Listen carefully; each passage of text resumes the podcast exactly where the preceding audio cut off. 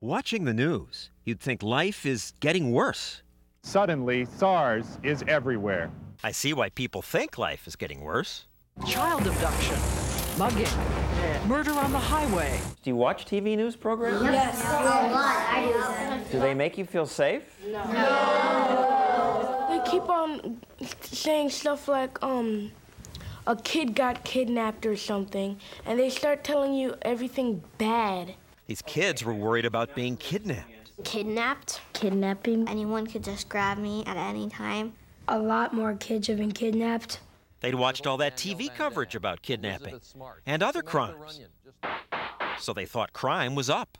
Now they have all these um, high tech guns and stuff. How sad that they're scared when they're safer than ever. The crime rate's close to the lowest it's been in 15 years, and a Justice Department study showed no increase in kidnapping. These are the safest times ever to have lived on the earth, and America is the safest place to have ever lived. Steve Moore says people forget what life used to be like. The truth is, the good old days weren't so good. Life was nasty, brutish, and short. These 100 year olds have no doubt about that. Life is better today? By all means. Life is easier. In those years, you didn't have nothing. Now, with all the medicine, I could really be alive. Modern medical care, another thing we take for granted. They're giving medication today that's keeping me going. The average American today lives 30 years longer than the average American 100 years ago. Today, we worry about SARS, but SARS hasn't killed a single person in America. Fewer than a thousand have died worldwide. Compare that to the flu epidemic of 1918, which killed 20 million people. A lot of people died. My cousin Bobby got flu and never recovered. Diphtheria was a very Diphtheria. Today's kids haven't even heard of many mass killers. You ever hear of diphtheria? Nope. You ever hear of rheumatic fever? None of those diseases things. We have conquered the killer diseases that wiped out as many as a third to a quarter of the population in previous times. We forget that in the old days, most Americans worked on the farm. These are hard times.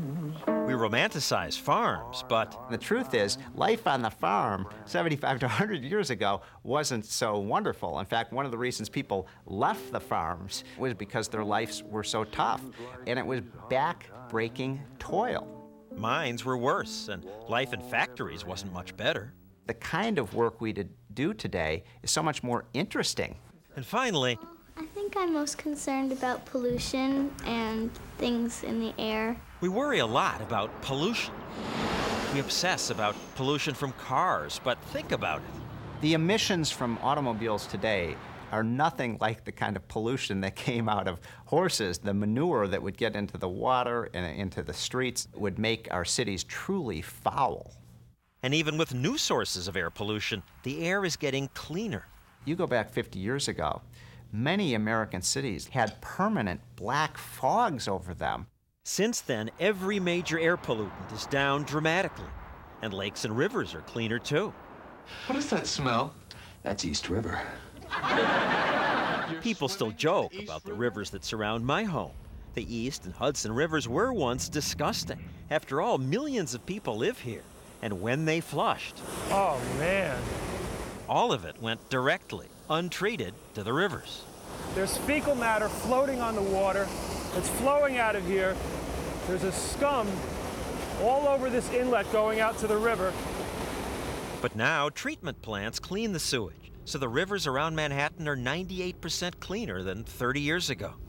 Even here, within sight of the Empire State Building, within a short distance of millions of people flushing, I'm willing to do this.